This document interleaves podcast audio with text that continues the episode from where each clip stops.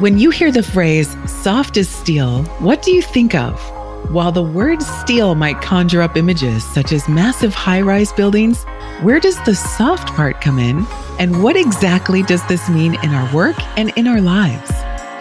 Welcome to the Soft as Steel podcast with your host, Dennis Doran, featuring engaging conversations with a wide range of industry leaders around soft skills, how we practice love inclusion, social justice, and compassionate leadership that's everlasting in the workplace.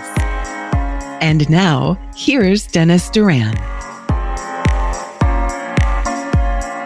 There are so many things I want you to know about today's guest, Brenton Wilcox. Brent is a director at OAC Services in Washington State. OAC Services is a design and construction management firm helping clients manage projects from concept through completion and warranty. Brent worked in the healthcare and life sciences sector at OAC and also manages their Olympia office. Brent is passionate about his work and helping bring a client's vision to life, in line with OAC's vision. Brent is a problem solver and a strategic planner. He serves his clients by asking questions and actively listening to understand their needs and goals, always leading his teams by example to deliver a successful project. Prior to joining OAC, Brent worked as a general contractor for nine years and worked on projects in nine different states, all kinds of projects, in short. My connection with Brent began just three or so years ago when we met at an event hosted by my mentor, Steve Farber. He followed his CEO on the journey of extreme leadership as put forth in Steve's body of work, expressed in the acronym LEAP. OAC embraced the four pillars of love, energy, audacity, and proof and use it as the foundation of their culture. Brent and several other OAC leaders became certified facilitators of the Extreme Leadership Institute and played major roles in implementing LEAP at OAC. Brent's favorite part about working in the construction industry is the people. He loves meeting people, building relationships, and discovering the connections we all have. Brent is known for his positive energy, enthusiasm, and ability to make people laugh and smile. If you know him, you won't be surprised to get a big hug from Brent every time you see him. Brent does what he loves in the service of people who love what he does. Most importantly, Brent is a husband and a father of three, ages 11, 9, and 6. There is pride and joy, and he can't help but show pictures of them to everyone he meets. Brent, welcome to the Soft as Steel podcast. We have about five minutes left after that introduction, so let's get right to it.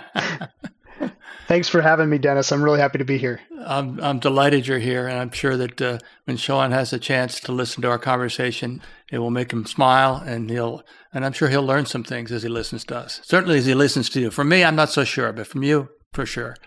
You notice I, I left out that Brent is also a, a fan of the body of work of an author named Dennis Doran, who wrote a book called Soft as Steel.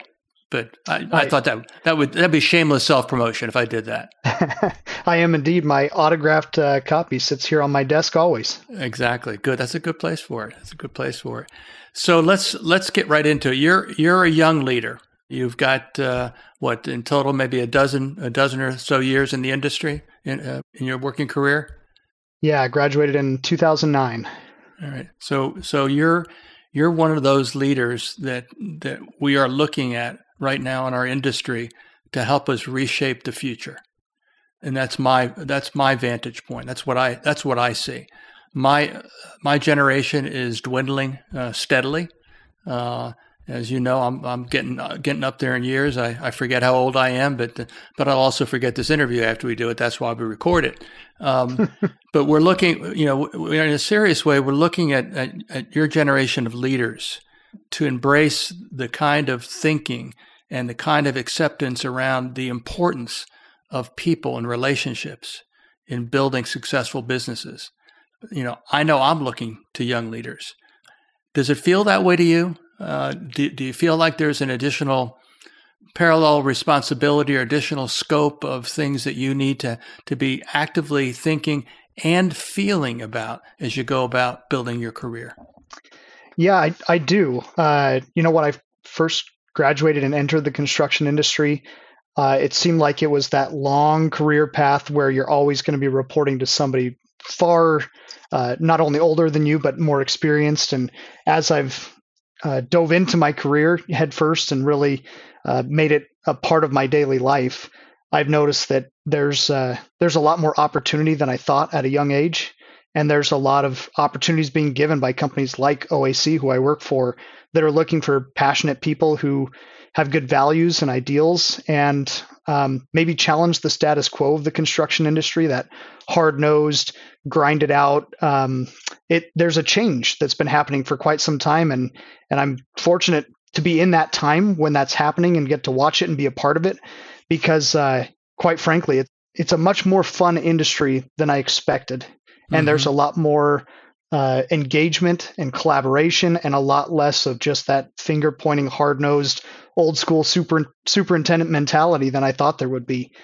And I really, I love it. I, I love every part of it and the, the chances to, to make effective changes. And that's honestly why I changed from the general contractor role to the owner's representative and professional consulting side is I feel like I have more opportunity to s- see those changes and be a part of them myself. Mm-hmm. So you so you, so you see the changes uh, in terms of uh, let's let's use the, the phrase uh, giving credit where credit is due. In in your journey and uh, and what you do day to day and where you work, who you work with, etc.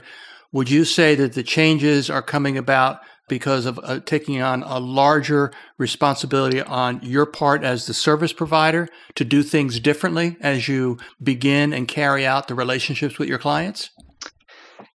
Yes and no. I think uh, I think that's part of it. I think it was also just not a very sustainable and inviting atmosphere to be in at times our our industry mm-hmm. and i think that as people started to see that that wasn't a requirement just because we always did things one way doesn't mean it's the right way people have started to open their eyes and see hey it, there's a, a more productive efficient and cost efficient way to do things why not and mm-hmm. it's you know as you know and you've talked about in several episodes the construction industry is very slow to change um, what what it took us to build a ground up project 40 years ago it's not a whole lot faster than it, was then now mm-hmm. however um, i would say in the last 10 15 20 years that culture that we're seeing in the workplace is changing a lot and i think i think it's related to a lot of things uh, including different contract methods and delivery models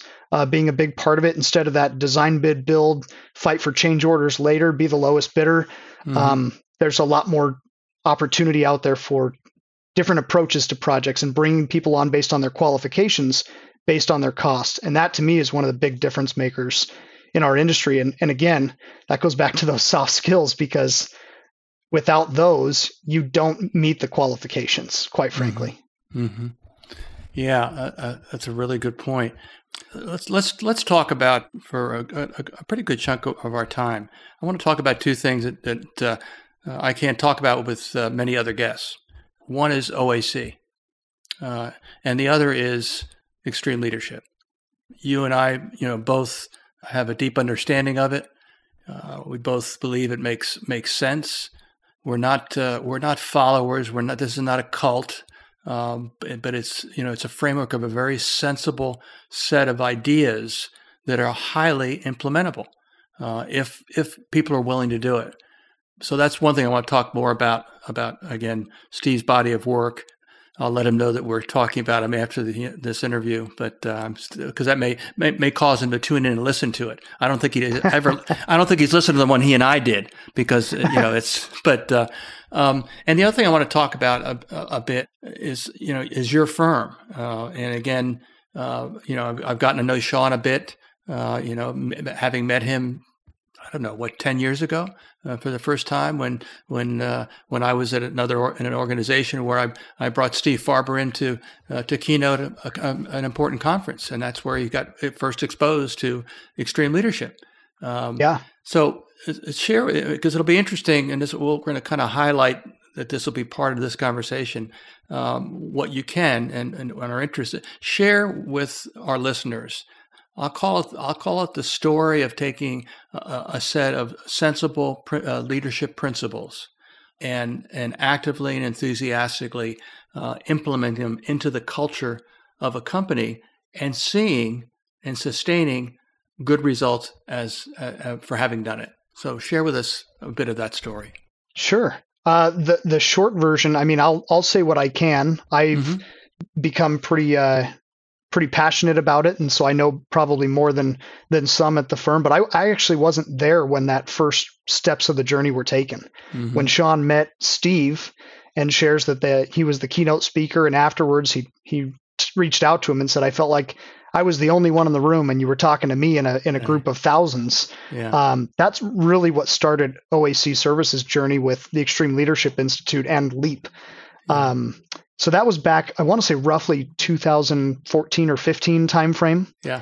And and uh, when Sean heard that message, which I can totally relate to, when I attended the Extreme Leadership Experience uh, annual conference in 2019, I, I, felt the same way as Sean did without even talking to Sean. Mm-hmm. I had a mm-hmm. very similar experience. So, so Sean had that experience, ended up connecting with with uh, Steve, and then inviting him up to Seattle, where we started a, a, whole process of implementing Leap, adopting them as our core values, hiring uh, one of Steve's business partners, Jenna Lynch, as a as a consultant to help us in our culture journey and in our leap journey. So for the next several years, the foundation was being laid. And then fast forward to 2018, I joined OAC and we were really right at the height of that journey. And by dumb luck, got selected to go to that conference in 2019. I got a an email on a Sunday afternoon from uh, from our HR department saying here's your tickets to this. And i'm like is this spam? Is this a phishing scam you know? And uh, reached out to my manager and sure enough it was it was real. And attending that really boosted my awareness of the importance of culture in the workplace and taking care of your people and love and business and mm-hmm. it, it honestly it gave me words for something i inherently believed but didn't know how to talk about before that that's the mm. best way i can say it i really believed it at my core and it was part of my value system but I didn't know it was something anybody else was talking about and so it it's given me words and it's given me um, a path to to have those conversations and really make really incredibly meaningful life connections with people like you and Steve Farber and many, many others. Mm-hmm. So OAC, um, going back to your question, sorry, there's that long-winded no, answer this again. This is good. This is good. Very good took took you know a deliberate three years of really intentionally adopting leap forming committees around that uh, having activities hosting as part of our all hands meetings every year sessions dedicated to that and doing disc personality uh, disc personality assessments mm-hmm. um, we we really dove in and it was it was not a halfway effort it had to be all the way and we even had some people on the at the top level of the firm that were maybe not as gung ho about love and business, which is to be expected. Mm-hmm. And uh, some of those are the ones that actually were in charge of the committee that determined what our new values were. Mm-hmm. So it it took that deliberate, intentional effort, and really a lot of pushing from Sean at the beginning, and getting people certified to uh, to get us where we are today. And you know, we continue to evolve. We're not we're not done on that journey. It's not like we got it. We hit the Seattle's Best Workplace uh, awards a few years in a row, and all is good. It's we're constantly adapting. Uh, we just recently actually went through a, a, values change that it still incorporates Leap as part of that, but it's a little bit different, and it's an it's our own OAC mm-hmm. values with Leap. Mm-hmm. Um, and it's something that if you sit on and don't put effort into, it's really easy to slip backwards too. Yes, Yes, yeah, and I think that's you know uh, that's uh, to to your to your firm's credit with with Sean's leadership without without any question. You've uh, you haven't you know you haven't lost your energy. No pun or duplication of term intended. You haven't lost your energy around the the good sense of of those of those uh, pillars uh, in in in how a company can operate their business uh, be be technically incredibly capable, be a high quality provider of service, uh, produce incredible projects, take care of the things like on time, on budget, and safely, uh, you know, and and do that almost effortlessly. Um, but at the same time, repeatedly bringing back into discussion, uh, branding, signage, et cetera, et cetera, uh, those f- four words with perhaps you know the the lead word L, the love word, being something which is peppered around your firm on a regular basis, is it not? It absolutely is. I, I have a joke that it's it's funny, but it delivers this point really well. Uh, so I'm I'm in our healthcare and life sciences group. We're organized by markets. We have four different markets, and in the healthcare life science, we have one uh, senior vice president that oversees everyone and in that team, and then we have two vice presidents that oversee both sectors, healthcare and life science. So my boss's boss, his name's Derek. He's the one that oversees both groups. Um, I joke that he's told me he loves me more than just about anybody except my wife, kids, and maybe a couple of my siblings in the last uh, five years since I started at OAC. we we could be having an average Joe conversation uh, talking about some work stuff, and then we'll have some personal conversation at the end. He's like, "Love you, Brent," and uh, yeah. it's so refreshing that we can have th- conversations like that and have a true connection where we absolutely do love each other as friends. Mm-hmm. I mean, he's he's like a brother to me uh, and a mentor, and it's not weird. It's not awkward. Mm-hmm. And uh, I, I have another friend in the industry that's a mechanical contractor tells me he loves me just about every time we talk. Mm-hmm. And uh, it doesn't have to be weird. It doesn't have to be awkward or or anything like right. that. Right.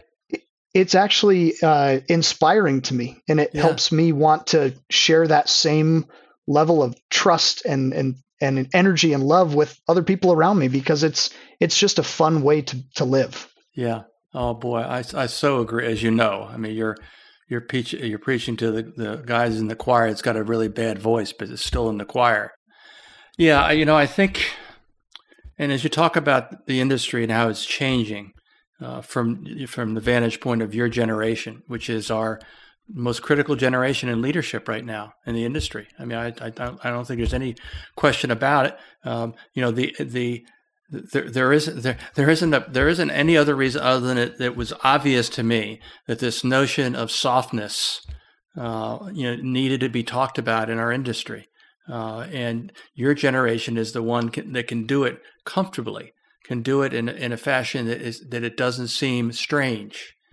And, and that's really the behavior that needs to be engendered in the people that you lead. Uh, and, and you are a leader. You run an office. You're a director in, in one a portion of your practice, so you're in a visible, everyday leadership role as well as managing operational things.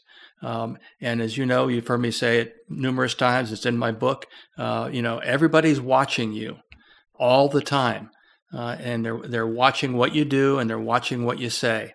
Uh, and they're always making that calculation in their mind. And, and, and increasingly, if you're doing it the way I believe you are, in fact, I know you are, um, and, and Sean is as well, uh, you're doing it in a way that is authentic, uh, that demonstrates integrity. Again, two important, you know, personal qualities or soft skills, if you will. And, and that's what's necessary so that you can marginalize the, the, uh, the pushback from the older generations, which are still important positions, still being looked to in a more positive, a friendly, and inviting way to try to uh, be part of the knowledge transfer uh, process as they move to to the exit, uh, and other people come in and fill behind them, as well as you know getting more in line with this idea uh, that you're comfortable with, and this whole notion of you know again that term extreme leadership, which we both have learned and know, it's not really extreme; it's just real. It's just real. It's genuine. It's not. It's not just you know. That's that's my job. It because it's not about yeah. the job. And you've you and I both heard you know Steve Farber many many times. You know, talk about it's not you know you know leadership is not a not a role. Uh, it's not a position. It's not a level of authority. It's you know there are leaders in all parts of your organization. And OAC is probably a great example of a place where that's really really true. And and that and the idea of feeling things as you relate to people inside and outside your company is palpable. It's part of the yeah. it's part of the atmosphere. Yeah. It definitely is. And it, it's interesting you brought up a couple of those traits or those um, soft skills of honesty and authenticity, integrity. I was, as I prepared for this conversation, I was going back through some of the assessments in your book, and uh, you literally listed three of my top five mm-hmm. when I did your your assessments and you do the four different pillars and and write down your top uh, top ones. And I was thinking about this in relation to this change in the industry we're talking about.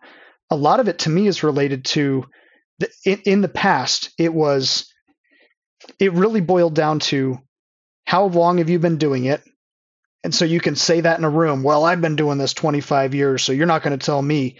And now it's shifting to we need those soft skills and we're entrusting young leaders that develop the, that show those attributes.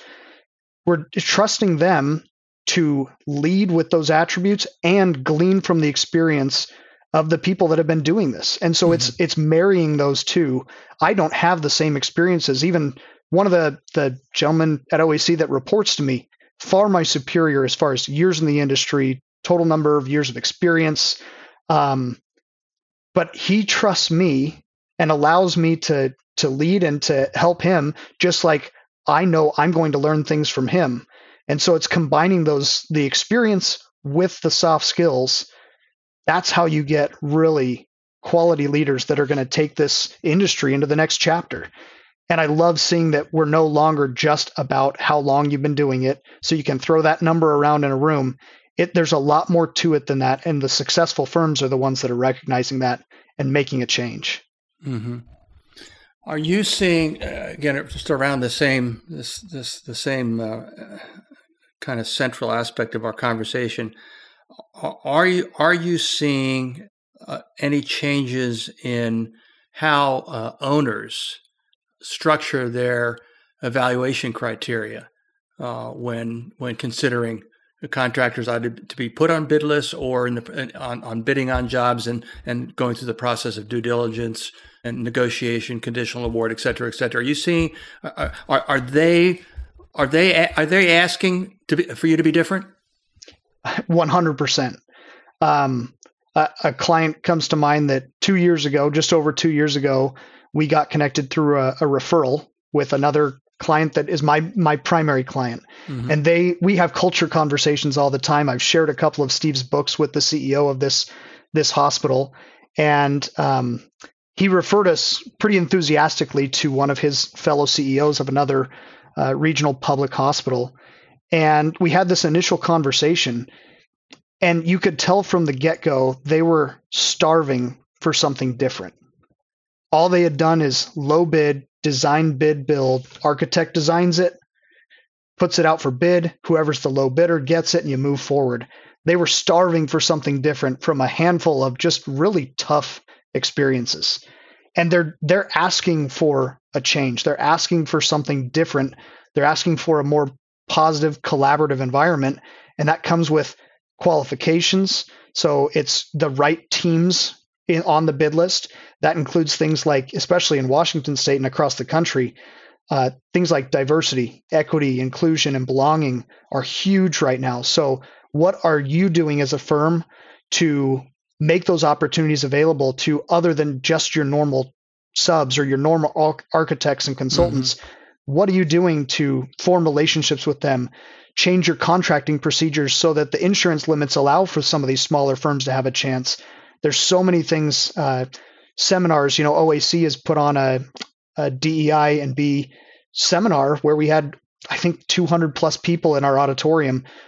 Combination of owners, architects, trade partners, general contractors, mm-hmm. all coming together to have meaningful conversations about how are those changes coming into effect what are people doing that's successful and what's not working mm-hmm. um, so yes, to answer your question, we're seeing very different set of criteria, and the scoring is is changes from client to client. But generally speaking, I would say the scores for those soft skills components, diversity, equity, inclusion components are going up, and the other things are going down that we would traditionally see, like cost and fee. Mm-hmm. Um, your specific team. There's there's a lot more equitable scoring happening yeah. because they want and need those things to be successful. Yeah. So, would you say that it, is it? Uh, I mean, that's good. It's certainly good to hear. Would you say that if they're if they're kind of shifting uh, the weighting uh, or the the emphasis and, and criteria uh, to look for their vendors and suppliers to do meaningful things in the areas of inclusion, social justice, uh, equity, diversity, et cetera, et cetera. All those things that have to do with with people and uh, have uh, have little to do with the core technical aspects of the work that those people perform. But I would guess that those owners are not simply saying that this is this is increasingly more important to us. Uh, this is m- more important to us than a final negotiated price.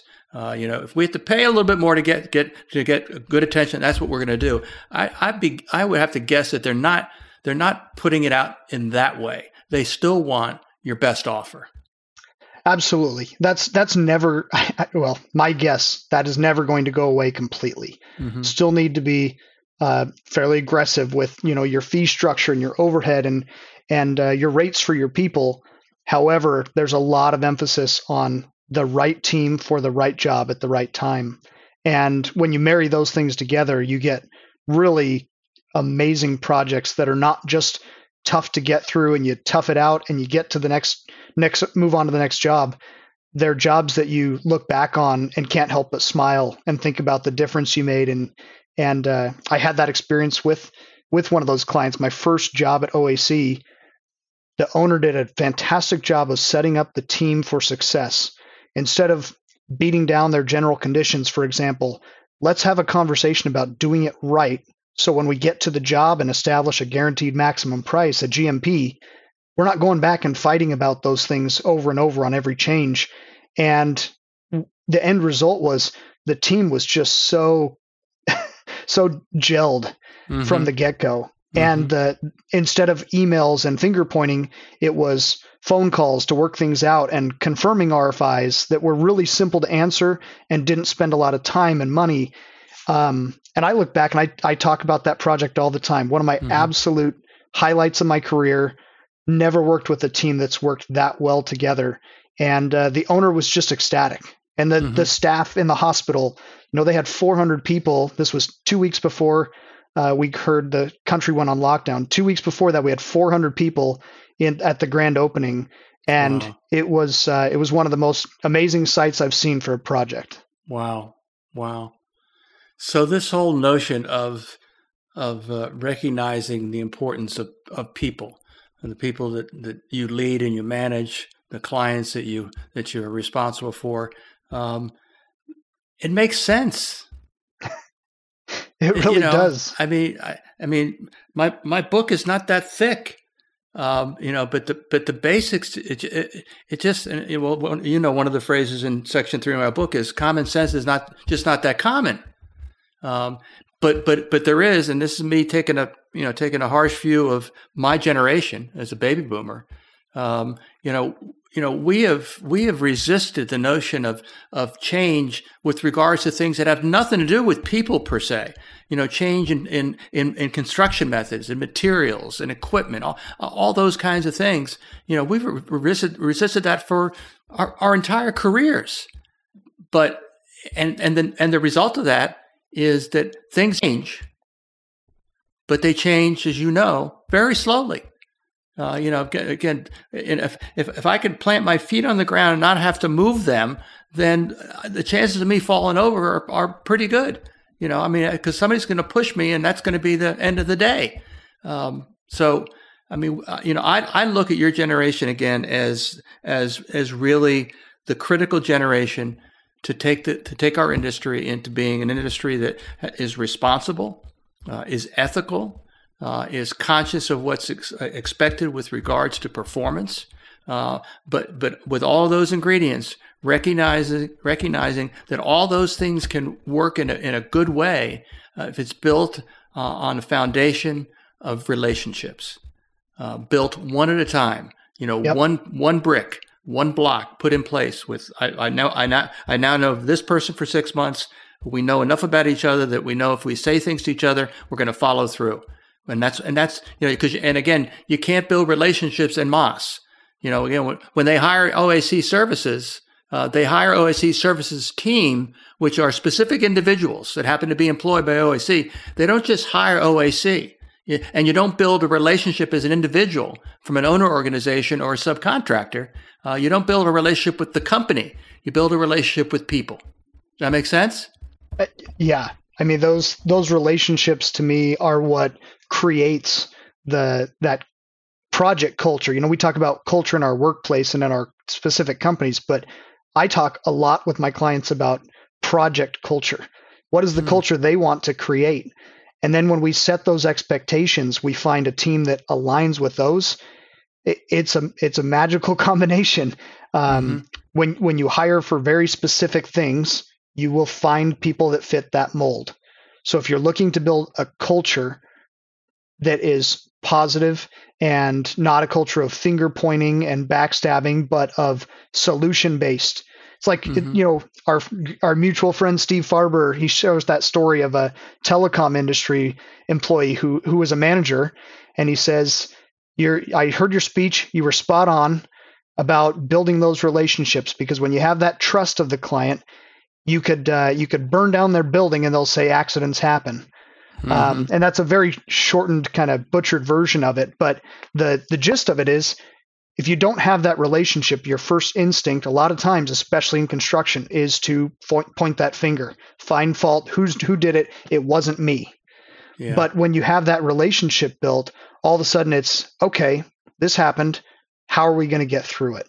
Mm-hmm. If we need to figure out who was at fault and there's contractual things, we can figure that out later most yeah. of the time it's the most important and the most beneficial to the client to have a team that's ready to jump in roll up their sleeves and look for solutions yeah. and uh, and, and, again it just creates that when, when you set that culture as an owner and in my role as a consultant the owner's representative you're setting people up to succeed and not to fail and and constantly feel like they've got to defend themselves yeah um, Coincidentally, we are uh, sadly we're at the end of uh, of the time for our conversation. Uh, you know, again, I've said this uh, numerous times through this thirty almost thirty three minutes that we've been together um, about how important you and your generation are to our industry.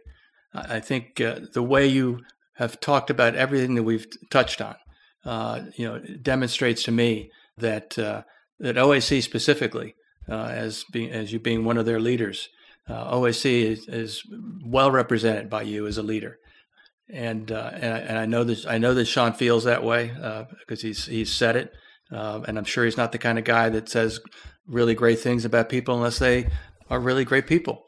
Um, and the good news is that it seems like OAC does does a heck of a job of finding and keeping really good people.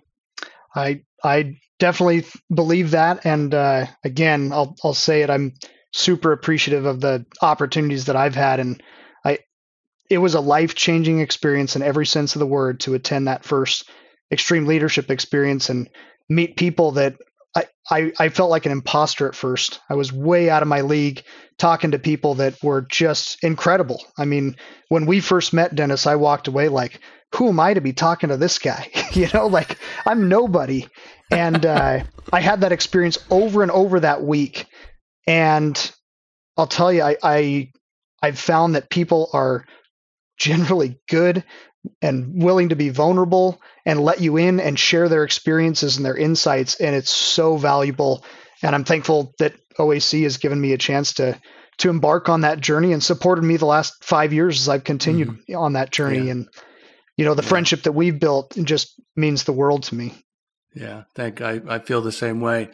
So, uh, you know, my, my last words to you would be to, for you just to continue to do what you love in the service of people who love what you do. Uh, I say that I say that every day, uh, and, and, often out loud, and sometimes when there's nobody around. But it it just it's it, the simplicity, uh, and we both get it. We we both get it and and more and more people are getting it, and, and that's why I continue to carry the message. That's why I you know, wanted to put a spotlight, if you will, through your your eyes and your words on your company and its relationship to Steve's body of work. Uh, because I think uh, I think your your your company and, and, you specifically, along with Sean and others that I've met from OAC, are great examples of the kind of people that need to be the future of our industry. Yeah, there, there's a reason it's still our vision statement that saying do what you love in the service of people who love what you do. And I put that in my bio. If I'm ever speaking at something, I put it mm-hmm. in. I, I, talk about it all the time. I don't know if I say it daily, but probably at least every week. Yeah. Uh, I share that with somebody, and it's it's uh, it's a very fulfilling way to have a career when you get to say things like that. Yeah, I agree. Brent has been has been special and uh, thoroughly enjoyable to spend this time with you. Thanks for joining me on the Soft as Steel podcast. Thanks for having me. I, I agree with your earlier statement. We could have gone on for hours here. Yeah, yeah. We'll have other time opportunities to talk. I look forward to it. Good. Take care, my friend. Thank you. Thanks for joining us today for this episode of the Soft as Steel podcast with your host, Dennis Doran. Dennis is the author of Soft as Steel and a leading speaker and trainer for organizations across many industries and verticals. To learn more about the work Dennis is doing to activate soft skills in the workplace, contact him at dennisdoranspeaking.com. Be sure to check out his book, Soft as Steel, on Amazon or wherever books are sold. You can subscribe to this podcast on iTunes or wherever you'd like to get your podcasts.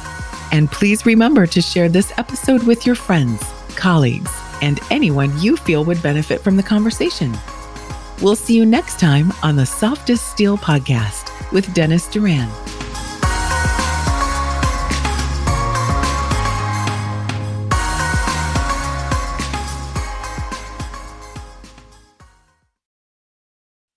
Produced by Audavita Studios. Connect your voice to the world.